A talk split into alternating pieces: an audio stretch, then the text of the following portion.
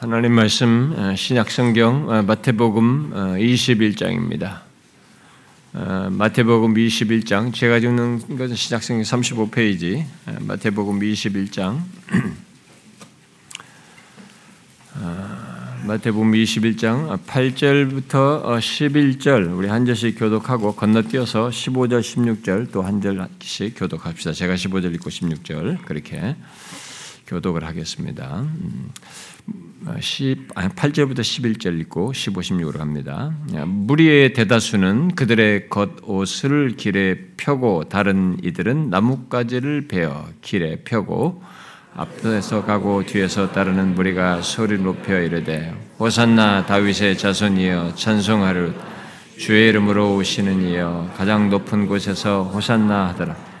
예수께서 예루살렘에 들어가시니 온 성이 소동하여 이르되 이는 누구냐 하거늘 무리가 이르되 갈릴리나 하네.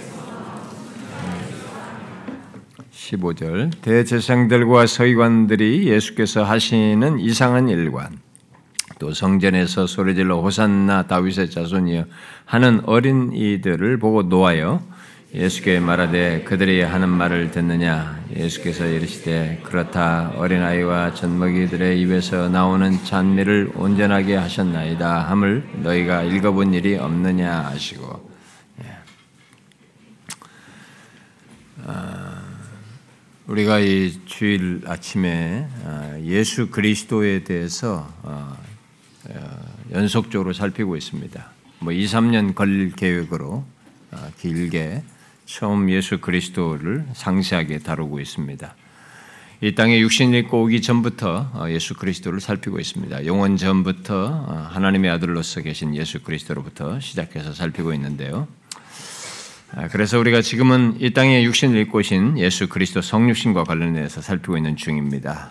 이 땅에 육신을 입고 사신 예수 그리스도는 우리와 같은 인성을 가지심으로 사람인 것이 분명합니다. 그러나 그는 우리를 죄에서 구원하시기 위해서 하나님이 육신이 되신 분이셔서 참 사람일 뿐만 아니라 참 하나님이시다는 것을 우리가 분명히 보고 있습니다. 달리 말해서 인성은 인성을 가지고 계실 뿐만 아니라 신성 또한 가지고 계신 하나님이시다라는 것입니다. 다는 겁니다. 아, 우리는 지금 그러하신 예수 그리스도를 구체적으로 살피기 위해서 이제 먼저 예수 그리스도가 하나님이시다는 것, 아, 바로 그가 아, 가지신 신성에 대해서 아, 살피고 있습니다. 예수 그리스도의 신성에 대해서 제가 앞서서 지금까지 세 번 살폈는데요. 처음으로 말했던 것은 하나님께 사용된 호칭, 구약에서부터 하나님께 사용된 호칭이 이 땅에 육신을 입고 오신 예수 그리스도께 그대로 사용돼서 불려졌다라는 사실, 그것은 뭐 억지로 될 수 있는 건 아니죠. 그 사회 속에서는 그랬다가는 돌에 맞아 죽는 사회인데 그렇게 예수 그리스도께 호칭을 사용한다는 것, 했다는 것이고, 또 그렇게 호칭을 사용하는 것이 마땅하다라고 할 정도로 신적인 속성을 지니시고 나타내셨다는 것입니다. 하나님이신 분만 가질 수 있는 그런 속성을 지니시고 나타내셨다는 사실이었고, 또 그것에 덧붙여서 지난 시간에 살폈던 것은 예수 그리스도께서 자신의 신성을 드러내시는 다양한 신적인 사역의 활동, 신적인 사역을 하셨다는 것을 말했습니다. 만물의 창조와 함께 만물을 유지하고 보존하시는 그런 사역을 하시고 초자연적인 많은 이적을 사람으로서는 할 수 없는 이적들을 행하시고 어, 죄를 사하시는 그런 권세를 드러내시고 어, 성령을 보내시겠다고 하시고 실제로 보내게 되는 그런 일이 있고, 또 산자와 죽은 자를 심판하시는 권세를 가지시고 행하시고, 또 죄와 죄로 말미암은 저주에서 구원하시는 구원자로서의 사역을 하시는 것을 통해서 자신의 신성을 드러내셨다는 사실을 우리가 살폈습니다. 자, 그러면 이제 이 그, 그 그리스도의 신성을 증가하는 한 가지 사실을 이제 더 덧붙이고 이제 다음은 뭐 이제 인성 쪽으로 넘어갈 것인데요. 유월로 넘어가서 이게 지금 인성으로 어떻게 넘어갈지는 제가 고민하면서 다음으로 연결하도록 하겠습니다. 어쨌든 그리스도의 신성과 관련된 내용은 오늘 마지막 내용으로 연결해서 살피도록 하겠습니다.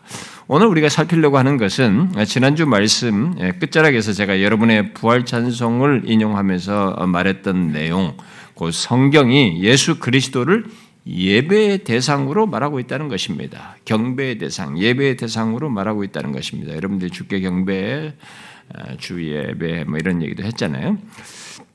성경에서 예배하는 대상, 경배하는 대상으로 말하는 분은 오직 하나님 한 분뿐입니다. 물론 이 세상에는 어떤 신들을 두고 신에게 각각의 신에게 경배하고 예배하는 이런 행동들을 하고 있습니다만 나름에 그러나 성경에서 말하는 예, 성경에서는 예배하는 대상, 경배하는 대상으로 말하는 것은 오직 하나님 한 분뿐입니다. 하나님은 구약에서부터 하나님 외에 다른 신들을 두지 말라고 우리가 앞에서 교독했던 십계명의 제일 계명으로 말씀을 하셨습니다. 그리고 이어서 제이 계명으로 그 어떤 우상도 섬기지 말라. 그 우상에게 어떤 경배 행위 등을 하지 말라라고 말씀하셨습니다. 왜냐하면 하나님이 만물을 창조하시고 어, 존재하는 모든 것의 시작자로서 하나님에 의해서 창조된 피조물에 지나지 않는 것들이기 때문에 그런 것들을 향해서 숭배 행위를 하고 경배 행위를 하는 것은 오히려 하나님을 제껴놓고 하나님을 하는 그런 것이어서 그걸 하지 말라라고 한 것입니다. 실제로 여러분들이 보시면 이 세상의 모든 종교들이 말하는 신들이라고 하는 것들은 모두 피조물의 무엇을 어떤 어, 피조물로부터 다 기인한 거예요. 어떤 피조물의 어떤 모습을 가졌든지 어, 피조물의 어떤 것을 반영한 것들인 것을 알 수 있습니다. 그러므로 이 만물의 창조자요 주권자이신 하나님은 음, 자신이 창조하신 것에 지나지 않는 것들을 만들어서 경배의 대상으로 삼는 것을 신 아닌 것을 신으로 만들어서 섬기는 것이기 때문에 그 유일하신 하나님을 거슬러 행하는 것이기 때문에 그것을 금하셨어요. 그런 것들을 만들어 섬기지 말라라고 한 것입니다. 우리가 예배 중에 그 교독한 십계명을 교독한 대로 하나님은 하나님 외에 다른 신들을 우리에게 두지 말라라고 하시고 오직 하나님만이 우리가 경배하며 마음을 다해서 그를 섬길 대상으로 말을 하고 이어서 제이 계명에서 그 어떤 그 어떤 우상도 만들지 말고 그것들에게 절하지 말고 그것들을 섬기지 말라라고 이렇게 말씀하셨습니다. 그런 경배 행위를 하나님 외에 다른 것들에게 해서는 안 된다는 겁니다. 그런데 이게 만들지도 말고 뭐 절하지도 말고 섬기지도 말라고 한 그 우상으로 말한 것들로서 앞에 먼저 말한 것들이 무엇이었어요? 위로 하늘에 있는 것이나 아래 땅에 있는 것이나 땅 아래 물속에 있는 것이든 어떤 것도 이렇게 서, 어, 만들어서 이게 섬기지 말라라고 하셨습니다.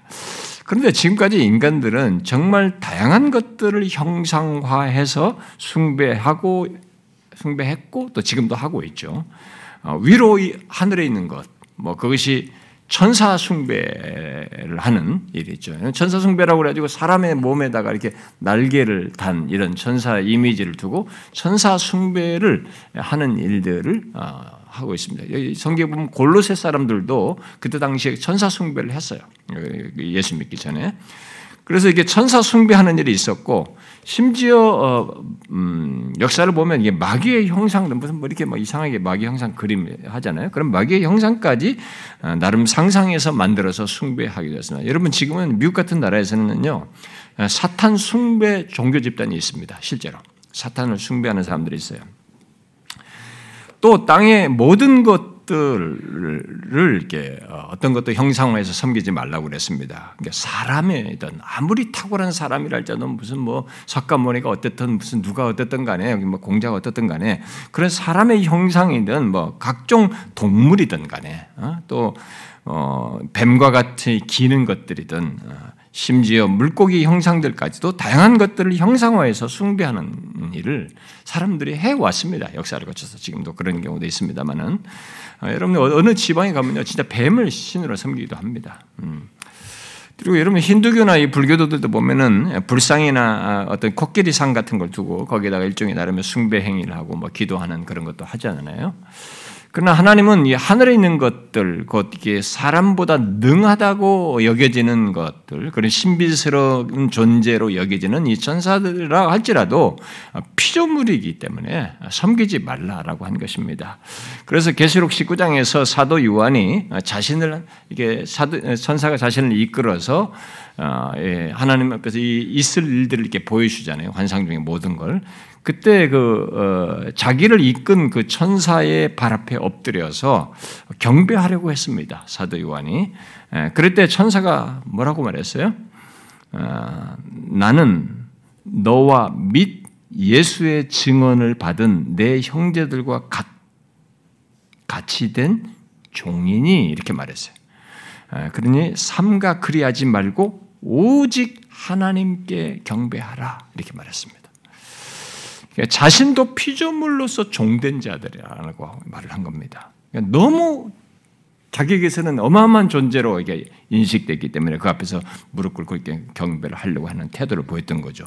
그래서 그래서 그, 하지 말고 오직 하나님을 경배하라라고 했습니다. 그래서 하나님만 경배하셔야 하셔야 할 분임을 분명히 밝혀준 거죠.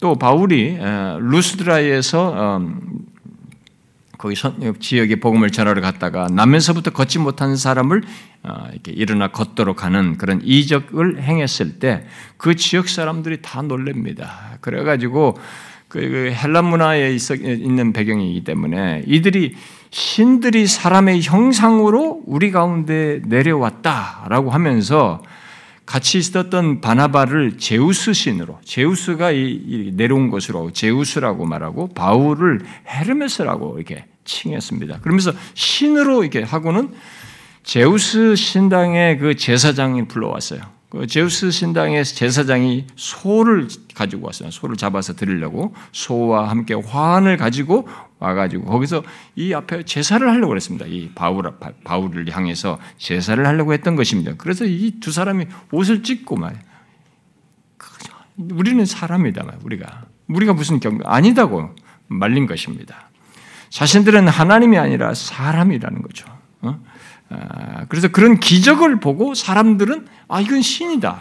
기적 하나 하나 보면은 신을 생각해서 이런 행동을 했던 것입니다. 숭배하려고 했던 것이죠. 그러나 천사든 그 어떤 탁월한 능력과 뭘 보이든 간에 그런 존재든 하나님 외에 경배 대상이 될 수 없기 때문에 그들도 깜짝 놀라면서 거절했던 것이고 그만 것입니다. 그런데 성경은 이 땅에 육신을 입으신 예수 그리스도를 경배 대상으로 말을 하고 실제로 그러했고 그리할 것을 우리에게 말하고 있습니다. 구약에서부터 이 땅에 육신을 입고 오실 그리스도를 예표하여 현현한 여호와의 사자, 결국 여호와로 불리우신 그분에게도 그분에게 경배하는 일이 먼저 앞서서 구약에서 기술되어 있습니다만 그런 사건들이 있었습니다만 오늘 우리가 읽은 본문 이제 마태복음 이십일 장에서 무리가 예루살렘으로 들어가시는 이 예수님께 소리 높여서 말을 하죠. 호산나 다윗의 자손이여라고 하면서 찬송하여 찬송하리로다 이렇게 말을 합니다. 그러면서 주의 이름으로 오시는 이여 가장 높은 곳에 호산나라고 외칩니다. 예수님을 향한 무리의 이 같은 반응을 보인 일로 인해서 그 대제사장들과 이 서기관들이 노하여서 예수님께 그들이 하는 말을 듣느냐 이렇게 예수님께 말을 했습니다. 그 말은 네가 그런 말을 듣는 것에 대해서 어떻게 가만히 있느냐, 네가 그럴 대상이냐라고 이제 말하는 것이죠. 그러자 예수님께서 뭐라고 말씀하셨어요?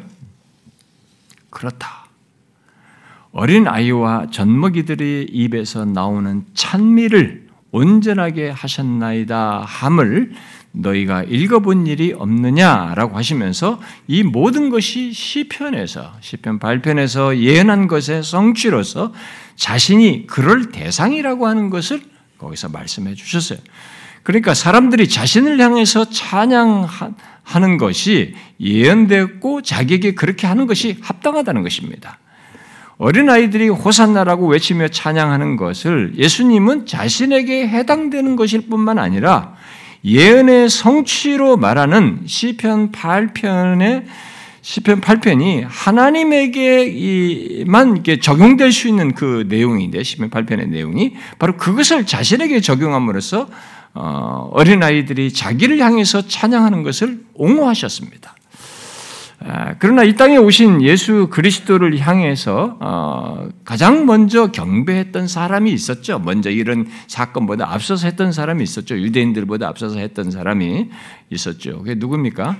동방박사들이죠.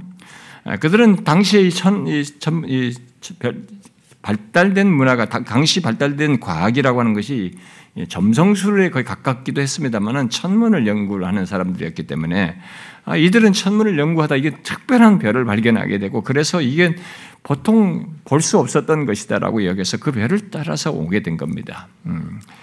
그래서 이들이 유대 땅에 오게 되죠. 예수님이 태어나셨을 때 동방박사들이 오게 됩니다. 그래서 이 땅에 나신 예수님을 찾아서 결국 경배의 대상으로 여겨서 경배를 하게 되는 거죠. 마태복음 이 장에 이렇게 기록하고 있죠.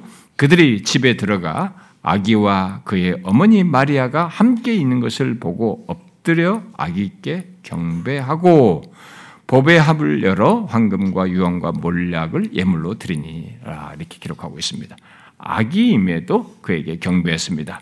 그리고 예수님께서 공생애 중에 제자들이 이제 배를 타고 먼저 갈릴리로 건너편으로 갔을 때 제자들이 먼저 갔었단 말이에요. 거기에 이제 예수님이 뒤따라서 그 배에 타기 위해서 물리를 걸어서 그들에게 간 일이 있었습니다. 이건 뭐 인간적인 머리로서는 도저히 이해가 안 됩니다. 그런데 이미 우리가 앞서서 예수님께서 행하신 신성을 드러내신 많은 사례들을 사역 속에서 보면 이건 아무것도 아닌 것입니다. 풍랑을 한마디로 잠잠케 하셨던 이런 주님이시기 때문에 자연을 통제하시고 자연을 모든 것을 하시는 이분에게 신성에 있어서는 별 문제가 되지 않습니다. 그런데 물리를 자기들에게 가까이 오기 때문에 물가에 있는 이 제자들은 이건 유령이다라고 생각하면서 놀랐습니다.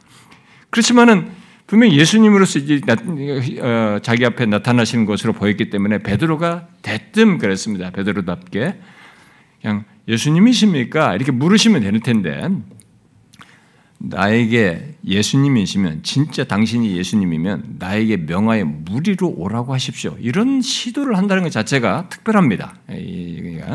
베드로답다라고도 할 수도 있는데 나를 명하여 무리로 오라고 하십시오. 이렇게 했단 말이에요. 예수님이 거기에 대해서 오라고 했습니다. 물리로 오라고 그러지. 잠시 물리를 걸었습니다. 그러나 이 물을 보는 순간 이 사람은 두려워서 빠지게 됐을 때 예수님께서 붙잡으시죠. 붙잡으시면서 뭐라고 말씀하셨어요? 믿음이 작은 자야. 나를 이제 믿었으면 끝까지 왔으면 되는 것이지만 못 믿는, 오는 중에 믿지를 못했던 겁니다. 믿음이 작은 자야. 왜 의심하느냐라고 말씀하시고 이제 배를 배로 같이 이렇게 이끌게 되죠. 그러자 제자들이 보인 반응이 있습니다. 어떻게 반응했어요?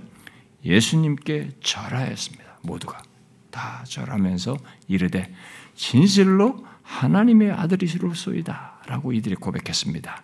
여기 여기서 절한다라는 이 말은 동방박사들이 경배했다는 말과 같은 단어예요. 그러니까 경배 행위를 한 것입니다. 십계명에 절하지도 말고라고 할 때 그거 다 경배 행위거든요. 예, 경배 행위를 한 것입니다. 또 마태복음 팔 장에서도 문둥병자가 예수님을 향해서 절하했다라고 하는데 그것도 똑같은 단어예요.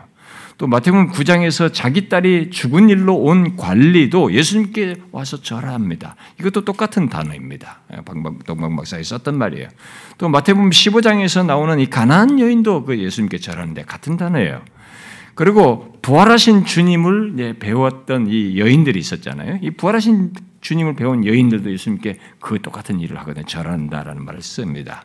그리고 나중에 부활하신 이후에 제자들이 문을 꽁꽁 잠그고 있을 때 그 열 제자가 있을 때 이 도마가 빠진 상태의 열 제자가 있을 때 주님이 그 잠긴 문 사이에 방 안에 들어 나타나셨을 때 예수님 제자들이 깜짝 놀랐잖아요. 그리고 예수님을 알게 나서 그 예수님께 절하게 됩니다. 이 절한다는 말도 똑같이 동방박사에 썼던 말이에요. 경배 대상으로서 그렇게 한 것입니다. 그런데 예수님께서 그렇게 자기에게 경배하는 행위들에 대해서 예수님이 막지를 않으셨어요. 아까 천사도 막았잖아요. 하지 마라 그랬고 사도 바울도 막았고 다 막았지만 예수님은 그걸 금하지를 않으셨습니다. 그리고 나중에 도마가 부활하신 주님께서 자신이 그때 열, 열 제자만 있었고 자기는 거기 없었기 때문에 근데 부활하신 주님을 봤다고 다른 제자들이 말하니까 도마가 와서 그러잖아요. 아니 죽었는데 무슨 부활이냐. 못 믿는다. 이게. 나는 그가 분명히 그때 십자가 달렸을 때 그 못 박힌 옆에 손과 발과 옆구리에 찔린 창자국을 내가 손으로 넣어보기 전에 못 믿겠어 라고 했단 말이에요. 근데 그 도마가 그런 말을 하고 있을 그때 주님이 다시 그 제자들이 모인 자리에 부활하신 주께서 나타나셨습니다. 그래서 주님께서 만져보라. 네 손으로 내 옆구리에 손을 넣어보라 라고 하시잖아요. 아, 그때 도마가 뭐라고 말합니까? 나의 주, 나의 하나님이여 라고 찬미하는 겁니다. 주님은 그것을 기꺼이 받아들이십니다. 음. 그리고 그리스도께서 부활 승천하신 뒤에 신약시대 성도들이 이제 빌립보서 이 장 구 절과 십일 절에서 그리스도를 경배의 대상으로 알고 어, 그를 이렇게 경배하는 어, 그런 내용을 거기에 진술하고 있는데 그건 초대교회 성도들이 다 그 어, 내용을 가지고 했었다고 하는 것을 증거해 주는 것입니다.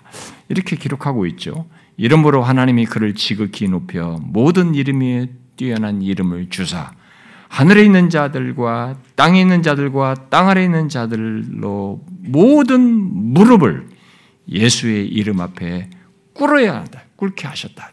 그래서 그렇게 예수 그리스도 앞에 그의 이름 앞에 꿇어야 함을 알고 일 세기 성도들은 그에게 경배했던 것입니다.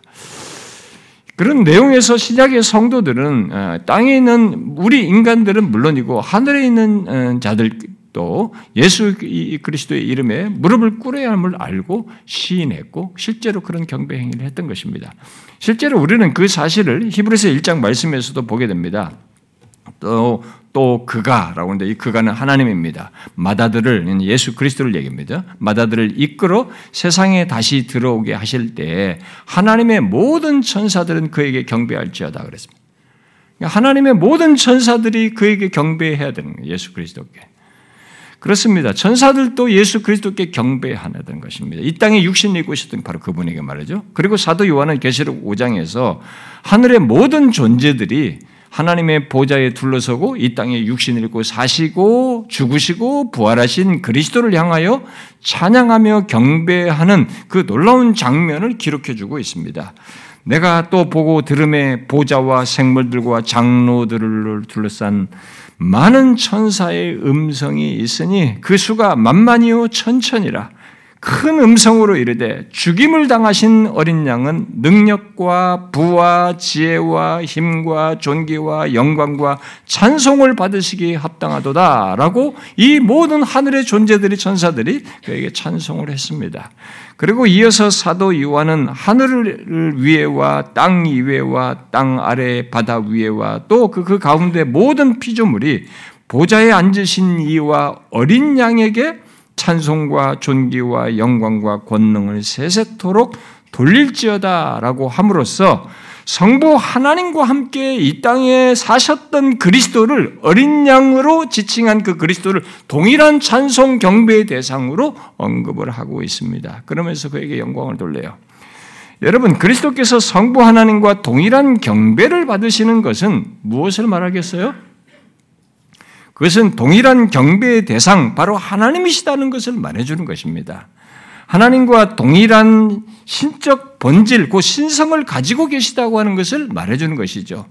지금 예수 믿는 사람들에게는 이것이 너무 당연하고 마땅한 것으로 여겨질 수 있겠습니다만은 경배하면서 영광을 돌리는 그리스도를 어린 양이죠.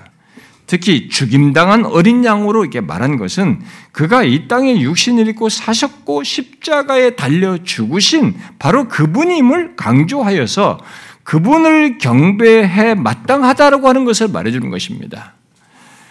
하늘의 천사들과 모든 피조물들이 성부 하나님께 경배와 영광을 돌리는 것과 똑같이 말입니다. 여러분은 지금 이 땅에 아기로 나셔서 우리와 같은 인성을 가지시고 사시고 죽으시고 부활하신 예수 그리스도가 하나님이신 것을, 곧 신성을 지니신 분이신 것을 알고 하나님 아버지께 예배하며 영광 돌리듯이 그에게 예배하며 그에게 영광을 돌립니까? 여러분 똑같이 그러하십니까? 저는 여러분들 대부분이 그러하다고 생각합니다. 그러나 그냥 뭉뚱그려서 예배 대상으로 생각을 하고 예배하는 것이 아니라 분명히 이 땅에 오신 예수 그리스도 바로 그분이 하나님이신 것을 기억하고 그에게 예배하며 경배하느냐라는 겁니다. 인성과 함께 신성을 지니시고 우리의 죄를 위해 사시고 행하시고 우리의 죄를 지시고 십자가에 달려 죽으시고 부활하시고 승천하신 그 죽임당하신 어린 양을 알고 그를 예배하지 않을 수 없어서 그에게 예배하며 영광을 돌리는가 하는 것입니다. 어떻습니까? 여러분은 하나님의 육신이 되어 우리의 죄를 대속하시기 위해서 하나님의 어린 양으로 죽임당한 바로 그 예수 그리스도, 부활하시고 승천하심으로 우리의 구원을 완성하신 바로 그 예수 그리스도가 예배할 수 있는 유일한 대상이신 하나님이신 것을 알고 그를 예배하며 그에게 영광을 돌립니까? 오직 하나님만 예배하며 영광을 경배할 수 있는데 성경이 그렇게 예수 그리스도를 예배하기에 합당하신 분으로 증거하며 실제 그렇게 하는 사실을, 또 그가 하나님이시요 신성을 가지신 분이시다라고 하는 것을 우리에게 증거하고 있습니다. 역사가 또 그렇게 해왔고요. 일 세기부터 그렇게 해왔고 지금까지 말이죠. 자, 그런데 그리스도가 예배의 대상이신 것과 연관지어서 덧붙여서 말할 두 가지, 두세 가지, 몇 가지 사실이 있습니다. 그것은 오직 하나님께만 하는 다른 신앙 행위를 예수님께 똑같이 하는 것을 성경이 말하고 있다는 사실입니다. 그 중에 하나가 예수 그리스도께 기도하는 것입니다. 성경은 기도는 하나님께 하는 것으로 말하고 있습니다. 성경이 기도의 대상으로 하나님, 음, 음, 기도의 대상은 하나님이시다는 것을 말하고 있는 것이죠. 그런데 예수님께서 어, 기도를 가르쳐줄 때도 너희는 이렇게 기도하라, 하늘에 계신 우리 아버지요 라고 하면서 하나님께 기도하는 것으로 가르쳐주셨죠. 그런데 성경은 그리스도 또한 기도의 대상으로 말을 하고 있습니다. 바로 예수 그리스도께서 요한복음 십사 장에서 그의 제자들에게 말하죠. 너희가 내 이름으로 무엇을 구하든지 내가 행하리니 라고 한 뒤에 또다시 내 이름으로 무엇이든지 내게 구하면 내게 구하면 내가 행하리라 이렇게 말씀하십니다. 그들의 기도에 응답하실 것을 거듭 말씀하신 것입니다. 그리고 요한복음 십육 장에서도 지금까지는 너희가 내 이름으로 아무것도 구하지 아니하였으나 구하라 그리하면 받으리니 너희 기쁨이 충만하리라 라고 말씀하셨습니다. 여러분 생각해 보십시오. 자기를 믿고 따르는 자들 각각이 기도하는 것을 그 어떤 인간이 다 듣고 거기에 그 기도에 응답할 수 있겠습니까? 여러분이 여러분의 자, 자녀에게 야, 네가 뭐 필요한 건 안 돼 말해 그럼 내가 들어줄 이렇게 할 수는 있어요. 그런데 동시적으로 이 모든 사람들이 자기를 향해서 기도하는 것을 누가 그걸 다 듣고 거기에 응답할 수 있겠습니까? 그것은 하나님만 하실 수 있는 겁니다. 인간들이 왜 어떤 신 뭐에게 기도하는 행위를 어떤 나름의 신들에게 하잖아요. 왜 합니까? 그건 인간이 아니라 신이라고 생각해서 하는 거잖아요. 인간이 할 수 없는 것입니다. 근데 가짜 신들이어서 문제가 되는 거죠. 여러분 구약에서는 가짜 신과 참신을 구분하는 것이 했잖아요. 바알 신에게 그렇게 바알과 그 아세라 신을 그렇게 열심히 믿었던 그 하루 종일 기도해도 응답이 없었잖아요. 근데 엘리야가 하나님께 기도했을 때 불이 내려서 진짜 재물을 다 태웠죠. 그걸 통해서 명확하게 성경에서는 증명을 하고 증거를 한 사례가 많습니다만은 성경은 하나님께만 기도할 수 있는 거죠. 하나님을 기도의 대상으로 말합니다. 구약에서부터 자기 백성들의 기도를 들으시고 응답하시는 분으로 말을 합니다. 오직 하나님께서만 하신다는 것을. 자기 백성들이 얼마나 많으냐, 그들이 언제 기도하느냐라는 것에 상관없이 하나님은 그들의 기도를 들으시고 응답하시는 거죠. 누가 은밀하게 기도를 하든 시편에서 보듯이 심지어 신음하며 하나님을 향해서 마음을 토로하는 것이라 할지라도 하나님은 그것을 들으셔요. 그것을 아시고 거기에 대해서 응답을 하시고 반응하시는 일을 하신 겁니다. 그러니까 그렇게 하시려면, 그런 식으로 반응을 하려면, 다 듣고 반응을 하려면은 인간의 마음을 아시고 자기에게 기도하는 모든 사람들의 기도를 알아야 된단 말이에요. 그 신음하는 것까지 다 인지를 해야 된단 말이에요. 심지어 수많은 사람이 동시에 기도를 할 때도 그 기도를 다 들어야 한단 말입니다. 그것은 사람으로서는 할 수 없는 것입니다. 진실로 하나님이신 분, 신성을 지니신 분만 할 수 있는 거죠. 그런데 예수 그리스도께서 이 땅에 계실 때 내 이름으로 무엇이든지 내게 구하면 내가 행하리라. 그렇게 말씀하셨어요. 물론 그 말은 우리들이 말하는 대로 다 들어준다거나 무엇을 원하든지 네가 원하는 거 무조건 다 들어주게 마술램프처럼 얘기하는 얘기가 아니죠. 내 이름으로 구한다는 것이 시사하듯이 예수 그리스도를 알고 그와의 관계 속에서 구하는 것들이고 그를 의지하여 구하는 것입니다. 그러므로 당연히 야고보서 말씀대로 그저 욕심으로 구하는 것은 예수 그리스도의 이름으로 구하는 것에 해당되지 않습니다. 오히려 예수 그리스도의 이름, 곧 그의 성품과 뜻 안에서 구하는 것이죠. 그리고 우리는 예수님의 제자들, 그를 믿고 따르는 자들이 실제로 예수님께 기도를 한 사례들을 성경에서도 볼 수 있습니다. 사도행전과 서신서들에서 보게 되죠. 예를 들어서 사도행전 일 장에서 예수님이 승천하신 뒤에 백이십 명의 성도들이 다락방에 모여서 기도를, 했을, 기도를 하게 되죠. 그때 기도할 때 가룟 유다를 대신할 자를 세우기 위해서 기도를 하게 됩니다. 이렇게 기도하죠. 무사람의 마음을 아시는 주여, 이 두 사람 중에 누가 주님께 택하신 바 되어 봉사와 사도의 직무를 대신할 자인지를 보이시옵소서. 이렇게 기도했습니다. 그리고 스데반 집사도 사도행전 칠 장에서 순교를 할 때 주 예수여 내 영혼을 받으시옵소서라고 무릎을 꿇고 크게 불렀고 주여 이 죄를 그들에게 돌리지 마옵소서라고 주께 구했습니다.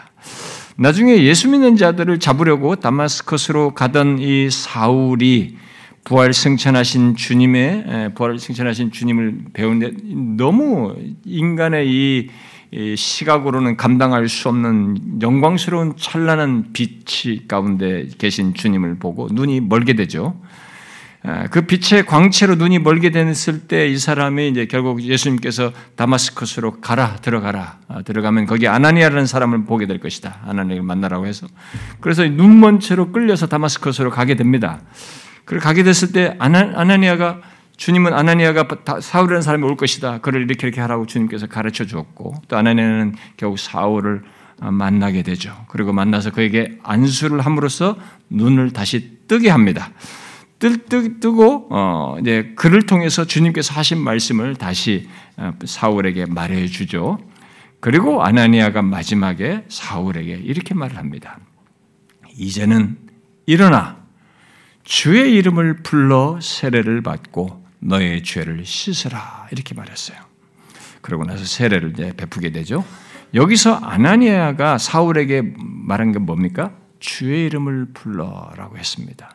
이것은 예수님께서 제자들에게 말한 것입니다. 주의 이름으로 구하면 듣고 그대로 행하겠다고 한 그 말씀을 따라서 말한 것입니다. 그 뒤로 사울이 어떻게 됐을까요? 당연히 사울은 주의 이름을 불렀고 세례를 받고 씻음을 죄 씻음을 받았습니다. 그런 경험을 가진 사울, 결국 바울은 로마의 그리스도인들에게 편지를 쓰면서 요엘서를 인용한 말씀입니다만 누구든지 주의 이름을 부르는 자는 구원을 받으리라라고 이렇게 말했습니다. 그리고 바울 자신 또한 자신의 몸에 지닌 육체의 가시라고 하는 것이 정말 몸에 그 달고 살아 너무 고통스러워하는 몸에 어떤 좀처럼 고쳐지지 않는 이 몸의 문제를 가지고 있어서 자기도 하나님께 구했습니다. 간절히 세 번씩이나 간구했죠. 그런데 주님께 간구했다고 말하고 있습니다.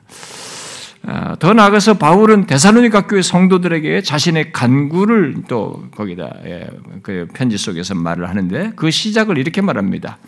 하나님 우리 아버지와 우리 주 예수는 우리의 길을 너희에게로 갈 수 있게 하시오며 또 주께서 우리가 너희를 사랑함과 같이 너희도 피차간과 모든 사람에 대한 사랑이 더욱 많이 넘치게 하기를 원한다. 라고 이제 구합니다.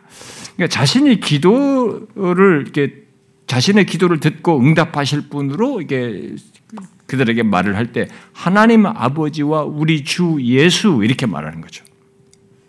그러니까 기도의 대상으로 하나님 아버지만 말하는 것이 아니라 예수 그리스도를 함께 말하고 있는 것입니다. 또 데살로니가 성도들에게 두 번째로 보낸 편지에서도 똑같이 하나님 아버지와 주 예수를 기도의 대상으로 말하는데 이제는 순서를 바꿔서 말해요. 예수 그리스도를 먼저 얘기합니다. 우리 주 예수 그리스도와 우리를 사랑하시고 영원한 위로와 주, 어, 좋은 소망을 은혜로 주신 하나님 우리 아버지께서 너희 마음을 위로하시고 모든 신실한 일과 아, 선한 일과, 선한 일과 말에 굳건하게 하시기를 원하노라. 라고 이렇게 말을 합니다. 아, 똑같이 예수 그리스도를 하나님 아버지와 기도의 대상으로 이해하는 거죠. 에, 그리고 이제 시작 성경은, 어, 신약 성경의 이 마지막 부분인, 어, 계시록 이십이 장을 보게 되면 앞서서 많은 계시와 예수님께서 보이신 것들 이런 내용들을 말하고 난 다음에 그런 많은 내용들 이후에 그 끝자락에 이렇게 계시록을 끝내죠. 그 내용의 끝자락입니다. 주 예수여 오시옵소서. 그것이 기도예요, 여러분. 이 같은 내용들은 구약에서 기도의 대상으로 말한 하나님, 오직 하나님만이 기도를 듣고 응답하시는 분이시다는 것이 이 땅에 육신을 입고 오신 예수 그리스도께도 적용된다는 것을 우리에게 말해주고 있는 것입니다. 그 말은 이 땅에 육신을 입고 사신 예수 그리스도가 하나님이시다는 사실을 말해주는 것이고 신성을 가지시고 우리의 기도를 들으시고 아시고 응답하시는 분이시다는 것을 말해주는 겁니다. 사람으로서는 할 수 없는 것입니다.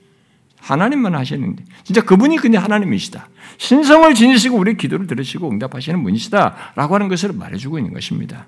그런데 성경은 예배의 대상이신 분이 기도의 대상이시다는 것만을 말하지를 않고 예배 속에 있는 구체적인 내용, 곧 찬송의 대상이시다는 것을 또한 함께 말합니다.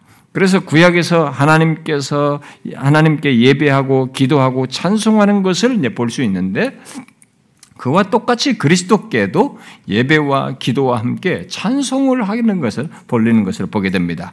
실제로 바울이 에베소서 오 장에서 한 말 속에도 그런 말이 있죠. 이렇게 말했습니다. 시와 찬송과 신령한 노래들로 서로 화답하며 주께 노래하며 그랬습니다.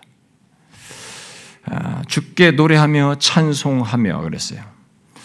아, 그리고 앞에서 언급했다시피 빌립보서 이 장 그 육 절과 십일 절은 흔히 이 초대교회 성도들이 그리스도를 경배하며 이 찬송의 내용으로 말한 것이기도 한데 여러분 그 내용 잘 아시죠?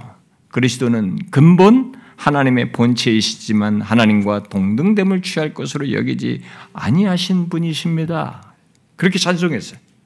이 땅에 육신을 입고 오신 그분을 찬송할 때 그렇게 말한 겁니다. 그는 근본 하나님의 본체이시지만 하나님과 동등됨을 취할 것을 여기지 않으신 분이십니다.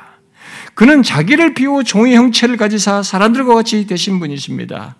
사람들의 모양으로 나타나셔서 자기를 낮추신 분이십니다. 죽기까지 복종하셨는데 십자가의 죽으심을 당하신 분이십니다. 이러므로 하나님이 그를 지극히 높여서 모든 이름 위에 뛰어난 이름을 주신 분이십니다.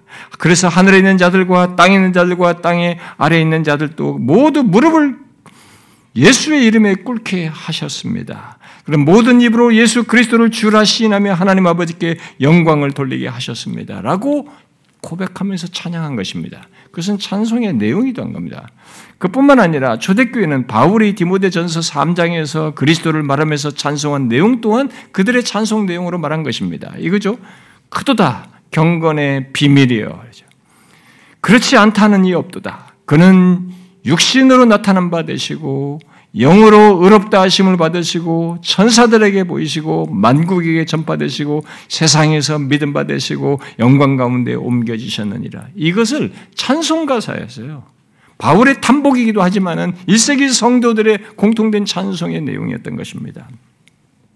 그리고 바울은 로마서에서 그리스도를 말하다가 마음에 감동되어서 자신이 그 그리스도를 찬양하죠.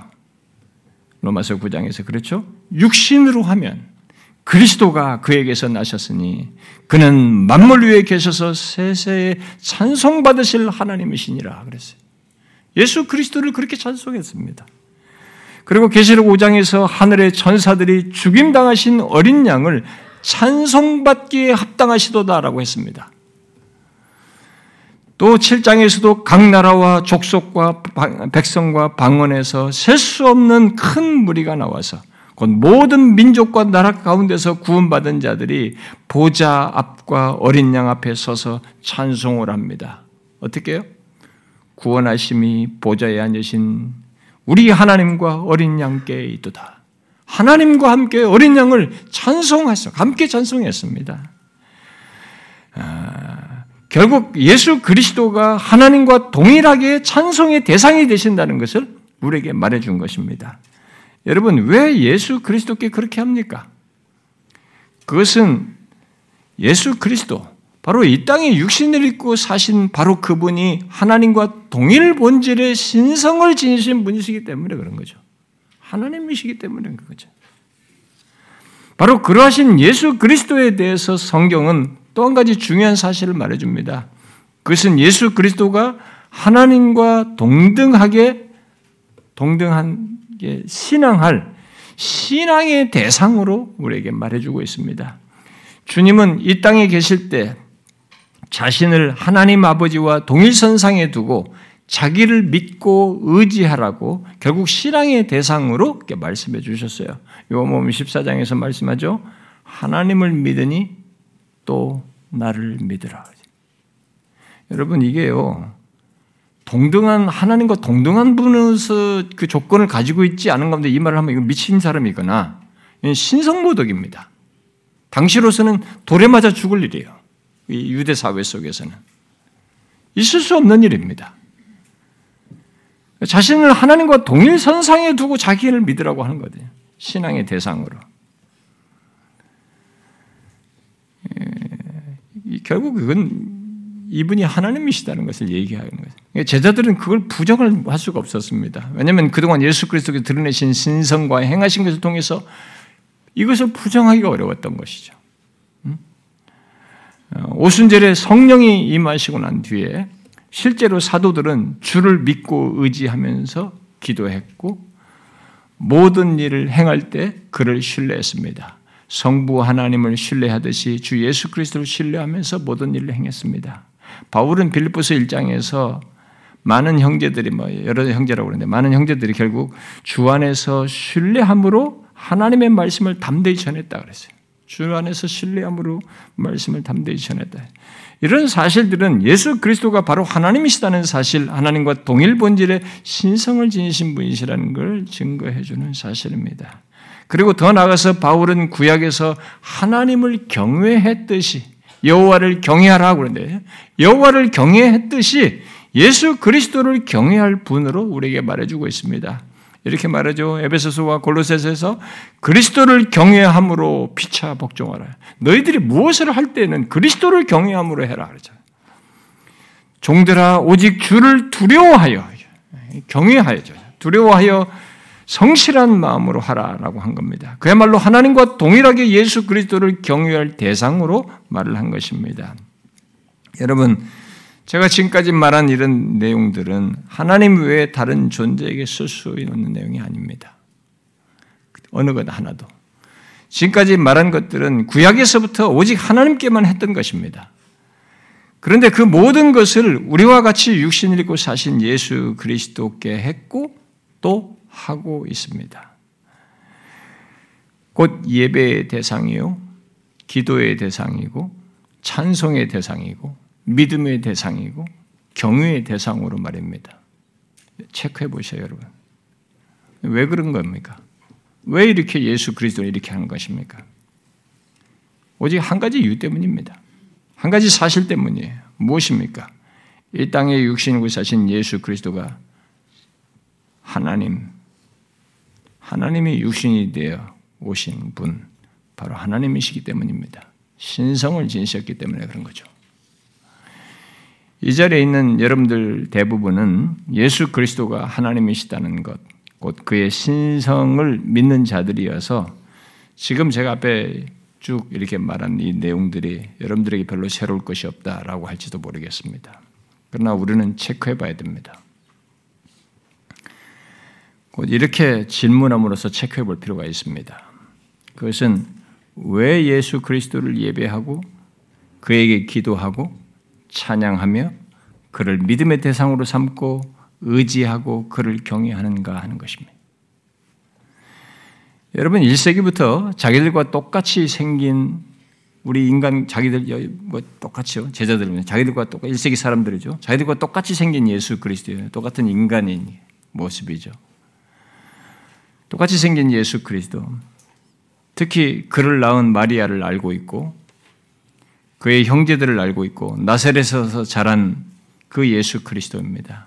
예수입니다. 그 예수 그리스도를 앞 다 그 그 그분인 것을 알고 있는데 왜 그들이 그 예수 그리스도를 그에게 경배를 하고 기도를 하고 찬양을 하고 믿고 경외하는 일을 한 겁니까? 생각해 보셨어요? 우리가 이게 종교적이다라고 하는 것은 전제를 하고 넘어가는 경향이 많거든요. 일반 종교들은 그냥 종교성에 의해서 다 건너뛰어요. 그러니까 정확하게 이해를 바탕으로 하고 근거에 바탕하지 않고 그냥 종교적 행위로 하는 경우가 굉장히 많아요. 그런데 교회당 예수를 믿는 사람들도 그런 식으로 하는 사람들이 제법 많습니다. 그런데 기독교는 선명한 계시에 근거한 겁니다. 그리고 또 역사적인 증거 속에 역사적 역사적으로 보이신 것에 가지고 그 계시를 그렇게 보이셔서 우리에게 말하고 있기 때문에 생각을 하셔야 됩니다. 여러분 이런 이런 거 생각해 보셨어요? 여러분 왜 그런 겁니까? 왜 그렇게 예수 그리스도 육신을 입고 자기들과 똑같이 아는 외모양 똑같은 모습을 가지고 다 어디서 누구 누구 누가 낳고 다 형제도 다 알고 있는데 그런데 왜 그에게 그런 이런 신앙의 행위를 경배 행위를 하는 것입니까? 그것은 그가 진실로 하나님이시다고 할 증거, 신성을 알았기 때문에 그렇죠. 신성이 그에게 있었고 신성을 드러내셨기 때문이죠. 물론 잠시 제자들이 예수님의 죽는 이 잠시 그 마지막 그 죽는 장면, 예? 금요일 날 그날 십자가에 잡혀서 죽는 장고 그리고 무덤에 갇히는 장면 이 순간을 이들은 예, 놓치게 되죠. 그렇게 무기력하게 그렇게 막 신성을 나타내시고 죽은 자도 살리고 무슨 오천 명도 넘는 사람들을 어? 몇 가지 안 돼가지고 그걸 다 먹이고 이런 어마어마한 기적을 이건 하나님은 하나님 아니면 할 수 없다는 건 생생하게 보이신 분이 아니 죽는 장면에서는 아무런 힘 하나 쓰지 못하고 질질질 끌려가지고 말이죠. 십자가 메고 가다가 십자가에 달려 죽었단 말이에요.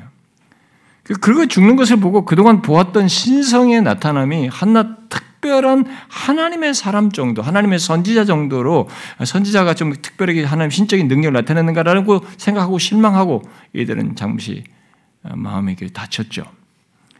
그러나 그 십자가의 죽음이 다른 것이 아니라 우리의 죄를 대속하고 죄에 대해서 싹쓸이 우리가 대신 져야 할 모든 죄의 형벌을 지시기 위해서 있는 것이고 그리고 사망을 정복하고 마귀의 권세를 깨뜨리는 죽음인 것을 삼 일 만에 부활하시는 것을 통해서 이렇게 알게 되었을 때 그리고 승천하시면서 성령을 보내시겠다고 한 대로 성령이 임하여 진실로 예수 그리스도가 하나님으로서 신성을 드러내신 것을 알게 되었을 때는 더욱 확실하게 하나님께 하듯이 동일하게 그리스도를 경배하고 그에게 기도하고 그를 찬양하고 그를 믿고 의지하며 그를 경외했던 것입니다. 여러분도 이, 이 예수 그리스도 이 땅에 육신을 입고 사신 그 그리스도의 이런 신성을 여러분도 알고 똑같이 그런 이해 속에서 그에게 경배와 찬양과 경외함 이런 것들을 가지십니까? 하나님 아버지께 하듯이 말이죠. 예수 그리스도를 경배하며 그에게 합당한 신앙 행위를 하는가라는 겁니다. 혹시 그런 신앙 행위를 아무 생각도 없이 아 교회 나오니까 뭐 하나님이든 뭐 예수 그리스도든 뭐 그냥 누굴 부르든 뭐 어떻게 생각하든 그냥 예배하고 찬송하라니까 찬송하고 기도하니까 기도하고 그런 거다라고 생각하시면서 그 정도로 하시나요? 아, 그것은 그가 아, 예수 그리스도를 아직 정확히 알지 못하다는 증거입니다. 음, 그걸 드러내는 것입니다. 그리고 예수 그리스도와의 관계, 예수 그리스도와의 교제가 실질적이지 않고 또 인격적으로 관계를 갖고 있지 않다는 것을 드러내는 것입니다. 아닙니다. 예수 그리스도를 진실로 아는 자는 그에게 합당한 반응을 합니다. 여러분, 내 아내와 내 아내 아닌 사람을 내가 뭉뚱그려 생각할 수 있을까요? 내 아내는 분명히 구분됩니다. 옆에 다른 여자가 있어도. 뭉뚱그려지는 게 아닙니다, 여러분, 이거. 예수 그리스도를 진실로 아는 자는 그에게 합당한 반응을 하게 되어 있습니다. 그리고 하지 않을 수가 없고 하고 싶습니다. 그 무엇보다도 그가 신성을 지니시고 하나님이신데 육신을 입고 오셔서 그 하나님이신 신성을 지시고 십자가에 달려 나의 죄를 지시고 대속하시고 부활하신 그분이시다고 하는, 그래서 이 모든 것을 이루셨다는 그분에 대한 인지가 더 선명하게 있기 때문에, 그것도 역사 속에서 가시적으로 자신의 증거를 나타내신 그분이시기 때문에, 그 하나님으로서 그렇게 하신 걸 알기 때문에 그분에 대한 이 경배 행위, 신앙 행위는 선명한 것입니다. 뭉뚱그릴 수가 없어요. 대충 갈 수가 있는 게 아닙니다. 그러므로 저는 여러분들에게 묻고 싶은 겁니다. 여러분들이 예수 그리스도를 경배하며 그에게 기도하고 찬양하며 그를 믿, 믿고 의지하고 경외하는 대상으로 알고 그러하는지 그를 묻고 싶은 것이고, 더 나아가서 왜 그러하는지 그걸 묻고 싶은 겁니다. 그리하고 싶을 정도로 그가 참 사람이시면서 참 하나님으로서 행하신 분이신 것을 알기 때문인가라는 거예요. 어, 지난주에 우리 교회 한 청년 지체가 저에게 음, 지, 질문했어요. 음, 자기가 어려서부터 어, 모태신앙으로 자라면서 어, 참 교회에서 예배하고 신앙생활하고 뭐든지 모험적으로 충실하게 항상 이렇게 항상 그렇게 살아왔는데, 그래서 지금도 주님에 대한 이거 신앙이 다 기껍고 뭐 예배도 들고 막 이렇게 하고 다 그렇게 하는데, 자신이 하나님을 사랑하는지 정확히 잘 모르겠다라고 하면서 저한테 울먹였어요. 어, 네, 우리들이 여기서 어, 금요 말씀에서도 제가 얘기했습니다만, 우리는 사랑하면 사랑을 이렇게 감정적인 것으로 생각합니다. 갑자기 확 끌리고 막 극격정적이고 이렇게 감정적인 어떤 고향을, 예? 격동스러운 이런 것을 사랑으로 생각하는 경향이 강하죠. 물론 사랑에는 그런 감정적인 요소가 비중이 상당히 있습니다. 그래서 굉장히 어떤 정서적인 것으로 우리 사랑을 표현하는 것이 있고 갖는 것이 실제로 있죠. 그러나 우리가 금요 말씀 때도 얘기했지만 존 프레스톤이 얘기했죠. 사랑은 진심으로 하는 것입니다. 그 사람이 그랬죠. 진심은 또한 사랑이다라고 했습니다. 여러분, 모든 것 속에 주님을 향한 진심, 우러나오는 마음, 기꺼이 그러고 싶은 마음, 무엇을 해도 항상 주님께 진실하고자 하고 자신의 진심이 담긴 것이 사랑입니다. 주를 경외하는 데서도 그런 진심이 있고, 주께 기도하는 데서도 그런 진심이 있고, 그를 찬양하는 데서도 그런 진심이 있고, 그를 믿고 의지하는 데서도 그런 진심이 있고, 그를 경외하는 데서도 그런 진심일 때 그것은 사랑이에요. 사랑을 하는 것입니다. 사랑 없이는 할 수 없어요. 여러분에게 그것이 있습니까? 하나님의 육신이 되신 예수 그리스도, 참 사람이시면서 하나님으로서 신성을 가지시고 우리를 죄에서 구원하시기 위해서 죽으시고 부활하신 그분을 향한 여러분의 신앙의 행위가 있고, 그 모든 것을 진심으로 하느냐라는 겁니다. 그렇게 하고 있다면 여러분은 그를 사랑하고 하여서 그리 하는 것이죠. 사랑하는 지체 여러분, 이 땅의 육신을 꾸린 예수 그리스도는 하나님과 똑같이 경배의 대상입니다. 그래서 우리는 예수 믿는 사람은 다 그에게 경배하죠. 그냥 물어야 됩니다. 왜 그렇게 하느냐 이제. 종교 행위를 하는 게 아닙니다, 여러분. 알미 있는 겁니다. 그렇게 해 마땅한 그분에 대한 이해가 있는 것입니다. 그는 진실로 참 하나님으로서 신인이 되셔서 우리의 구원을 위한 모든 일을 행하신 그분에 대한 이해가 있는 것이에요. 그리고 그분과의 관계, 그런 교제 속에서 하는 것입니다. 생각해 보십시오. 여러분들의 예배든 모든 그를 향한 신앙의 행위든 기도든 찬양이든 그를 경외하는 데서든 그런 진심이 있는지, 그것이 예수 그리스도를 아는 것입니다. 저와 여러분이 그런 부분에서 더 선명하길 원합니다. 기도합시다.